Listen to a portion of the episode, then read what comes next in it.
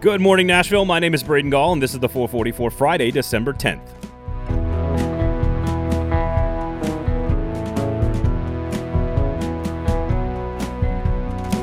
Coming up on the show today, I'll try to explain a little bit about my Heisman ballot and what I expect to see in New York. We will get a crash course on all things college basketball in the SEC and in Middle Tennessee from Joe Rexrode of The Athletic, but we begin with a preview of the Titans Jaguars game on Sunday. Make sure you check out the Kingston Group if you own a home and you're about to make a big financial decision, either now or next month or next year. Just talk to the people at the Kingston Group. BuildKG.com is the website. Have a conversation with them. I promise you, you will learn something from them. And even if you don't use them, you will benefit because their process is the best in the city. They're award winning for a reason. You can trust the name, the Kingston Group. I promise you, go check them out. BuildKG.com. Before we dive into what the matchup with the Jaguars looks like on paper for Tennessee, let's get into the stakes for a second. Will this one game cost this team a playoff spot? Unlikely. Will it cost this team the AFC South Division Championship? Also, pretty unlikely. But could it cost this team home field advantage or a first round bye? Definitely. And it absolutely impacts seeding in a huge way with just five games to go. But more importantly than most of that, it affects the way we view this team almost permanently. With losses to the Jets with Derrick Henry and to the Texans and Jaguars without him, it would be hard to consider this team a Super Bowl contender any longer. And it is as simple as that. The stakes for this game are tangible in the standings, but also from a mental standpoint. Getting beaten by the worst teams in the division multiple times will have an effect on this team and definitely the fans. On paper, this is a team that the Titans cannot take lightly. Yes, the Jags got boat raced by the Rams last week and pushed around by the Niners, but over the last month and a half, this Jaguars team has totally shut down the Bills in a win. We're basically the last team to beat a now red hot Miami team with a healthy Tua Tagovailoa. They lost on the road to the Colts by one score and, and to the Falcons by one score as well. This defense will cause the Titans some problems, especially with the depleted, inconsistent, and unimaginative offensive unit the Titans have been fielding lately. Jacksonville isn't statistically scary at any one thing passing efficiency defense or rushing defense or whatever. They are, after all, a 2 and 10 football team.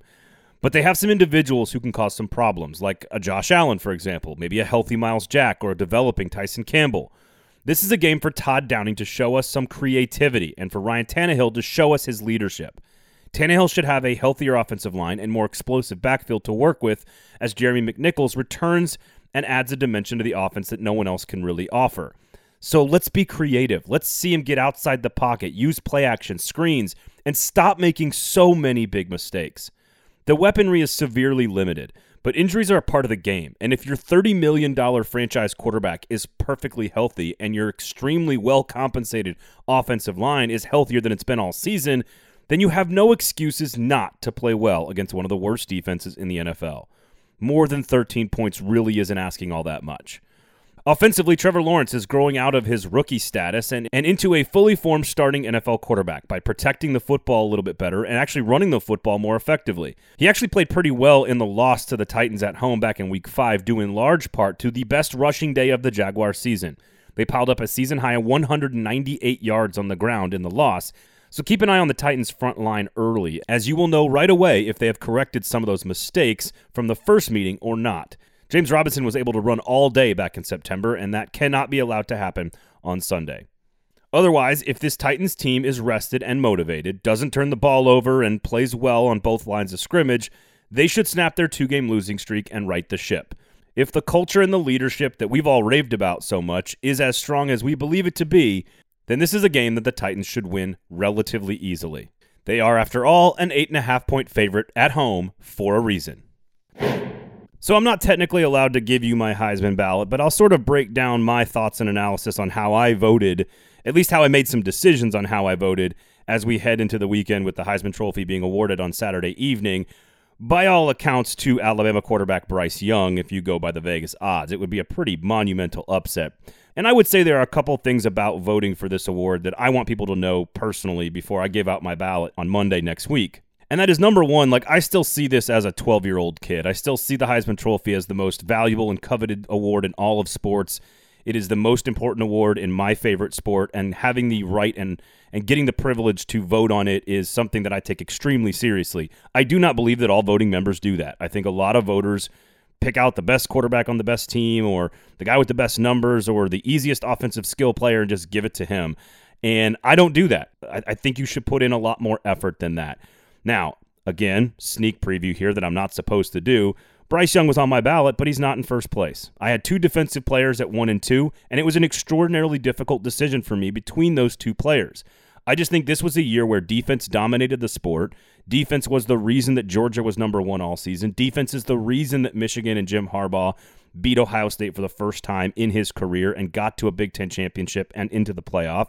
I just think that defense should be rewarded, and it's not difficult to find stars. Will Anderson at Alabama is arguably the greatest player in all of college football this season. Led the nation with 15 and a half sacks, 31 and a half tackles for loss, and had almost 100 tackles as a defensive lineman. You know how hard that is to do? Aidan Hutchinson, 14 sacks, set a single season Michigan record. Both of those players could be number one overall pick type of guys in the NFL draft. So it's not about the talent. It's about the defense winning in big moments and carrying teams to championships. One and two in the nation. Jordan Davis at Georgia, Nakobe Dean at Georgia, two guys that absolutely deserve Heisman consideration. So my hope is when we see the voting on Saturday night that we see a lot of defensive names getting a lot of credit for what they accomplished this year. And not just a bunch of offensive skill players, because it's easy for lazy media members to look at receiving and rushing and passing statistics and know who's best. Jordan Davis was double teamed almost the entire season. That is where you have to start against the Georgia defense. So if you double team Jordan Davis, he doesn't collect stats, but doesn't that make him outstanding and valuable? I think there's a great argument for a defensive player to win the award this year, even in the face of Bryce Young's amazing performance in the SEC championship game.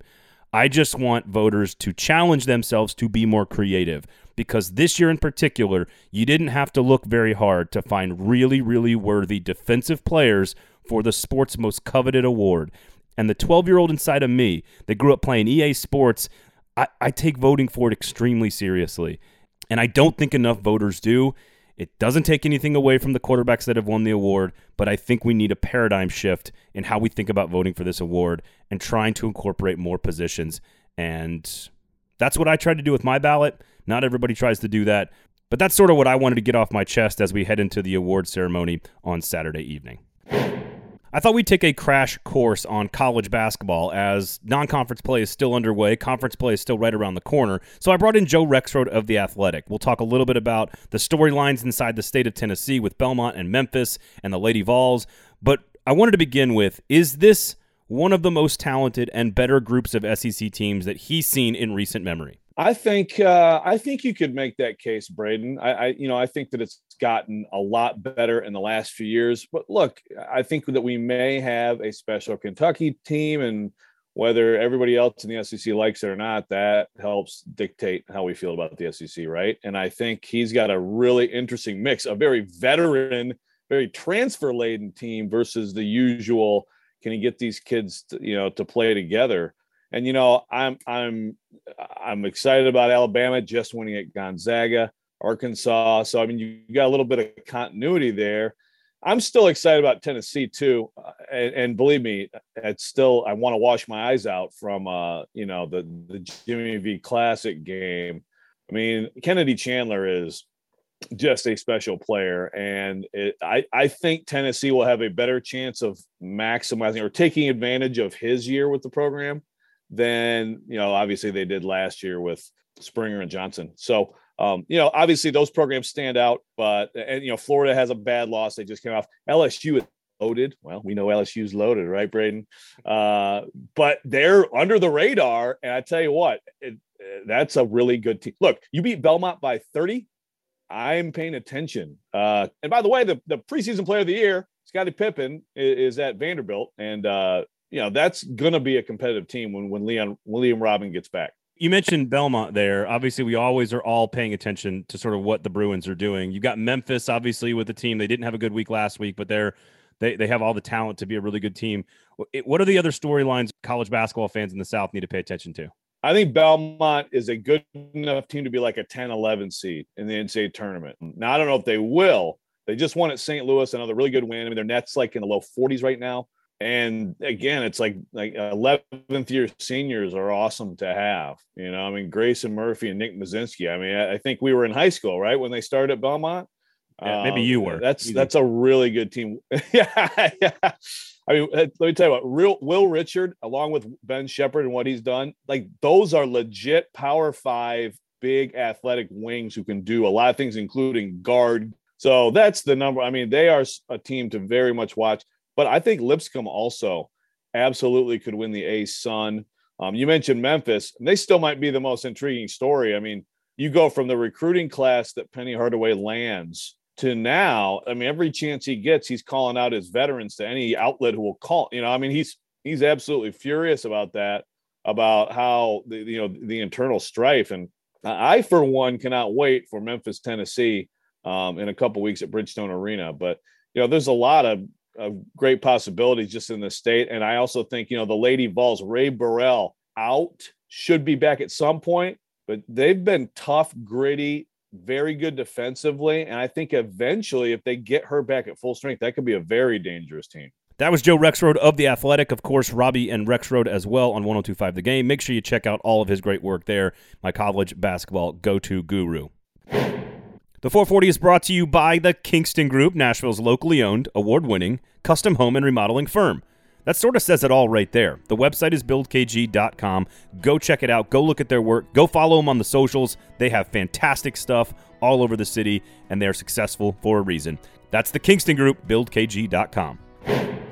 You guys have a wonderful weekend, of course. Let's see if the Titans can get back on track. My name is Braden Gall. Thank you for listening. You can follow me on Twitter at Braden Gall, at 440 Sports as well for the company. We'll see who wins the Heisman Trophy. Have a great weekend, everybody. This has been the 440 for Friday, December 10th. The 440 is a production of 440 Media, written and produced by Braden Gall, music by William Tyler.